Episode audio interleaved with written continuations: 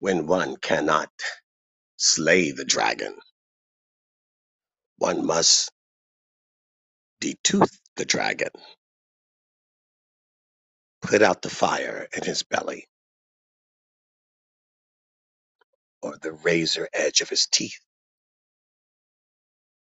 put him to sleep, and take the teeth out one by one.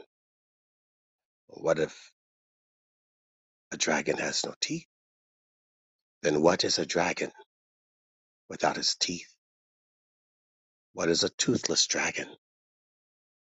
A teddy bear. What is a declawed cat?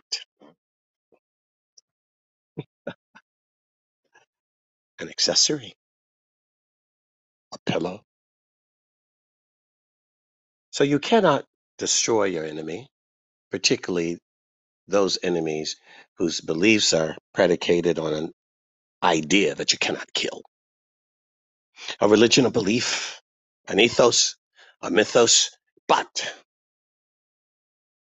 because you can't kill a ghost, you can dress it up. Take away its teeth. Take away its red eyes and give it blue eyes. Take away its tail and give it a train of a long festive coat, in purple with gold ribbons. Make the wild animal docile, and you can live with it. Domesticate it rather than eradicate it, and then you can assimilate it into whatever you want it to be. Where in history has that been done? When you take on a new nation, you want to take from it that which fuels it, whatever its gods are, its heroes are. If it's a statue, you tear it down. If it's a particular man, you behead him, you kill him, you hang him, you spear him through. If it's a woman, you abuse her, misuse her, have her bear foreign children, rape her, and maybe even kill her. If it's children, you take them as prisoners and slaves into your own house and give them a new name, or you kill them. But what if it's a religion? How do you kill that? You kill that like you kill the dragon. You take away his teeth. And what are his teeth? For some, or few, it might be a weapon. It might be a statue. It might be a building. It might even be a person. But when it is not, and is constricted with ideas, codes, and beliefs, and tangible laws and instruction, then you have to have a different approach. And that is a linguistic one and a narrative. You bribe their prophets, you change their literature, their writing, or you begin with each generation to tell that story in a new way. You augment the narrative. You take out the heavier words and you put in the softer words. You take out the militaristic words and you put in the more pacifist words.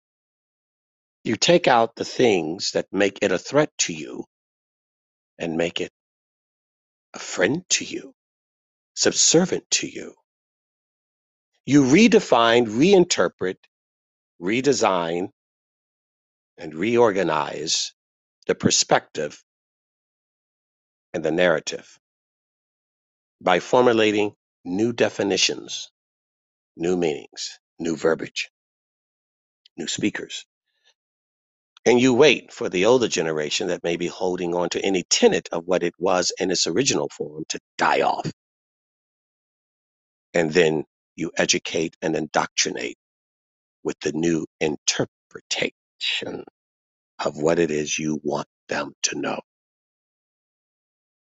And you create your slave class without really ever eliminating their history, ostensibly. Essentially, it's the same thing, isn't it?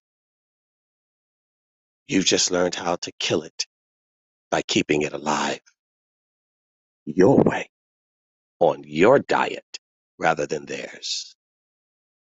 You create a new environment and then you watch it slowly become assimilated into everything that you want it to be to nothing of what it was exists essentially a slow death a very very very slow death.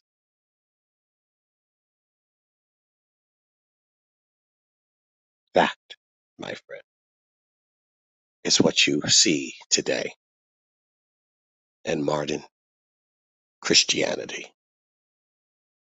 and i would say it is akin to almost if not all religious systems and politic and ancestral history when one is looking to subdue another person, another family, another tribe, another nation, another country, another religion. That strategy has always been foolproof. The nature of man, how predictable. What are you now? The toothless dragon, not the strong African male that was dragged here across ships over the Atlantic Ocean in the Atlantic slave trade. That fire in the belly of the Africans to be free because they were, and strong, untamable, wild, powerful, strategic men who become the bird in the cage that when the door is open to flee, they stay in it because master is feeding them on the plantation. Oh no, don't starve them. Feed them and make them dependent, just enough to keep them coming back for just enough to subdue them. And never give them access. Give them recess, entertainment, and exploitation, fun, excitement, and all the hedonism that they could possibly want while we hold the chains. We hold the reins, and the reins are the chains. And what chains are used by religion and money and power and politics to control you. So those that are in charge stay in charge and truly are not threatened. And a gold coin here or there and a little gold glory here or there is to appease you, to make you believe in the illusion and the lie, because it is not equal and never will be. There is no true consensus. There's no can we all just get along? We can't get along. This is not paradise. This is earth. And someone is going to want to rule and dominate and be the driver behind the seat and want you in the trunk. History matters, including the things you read religiously that you have no idea.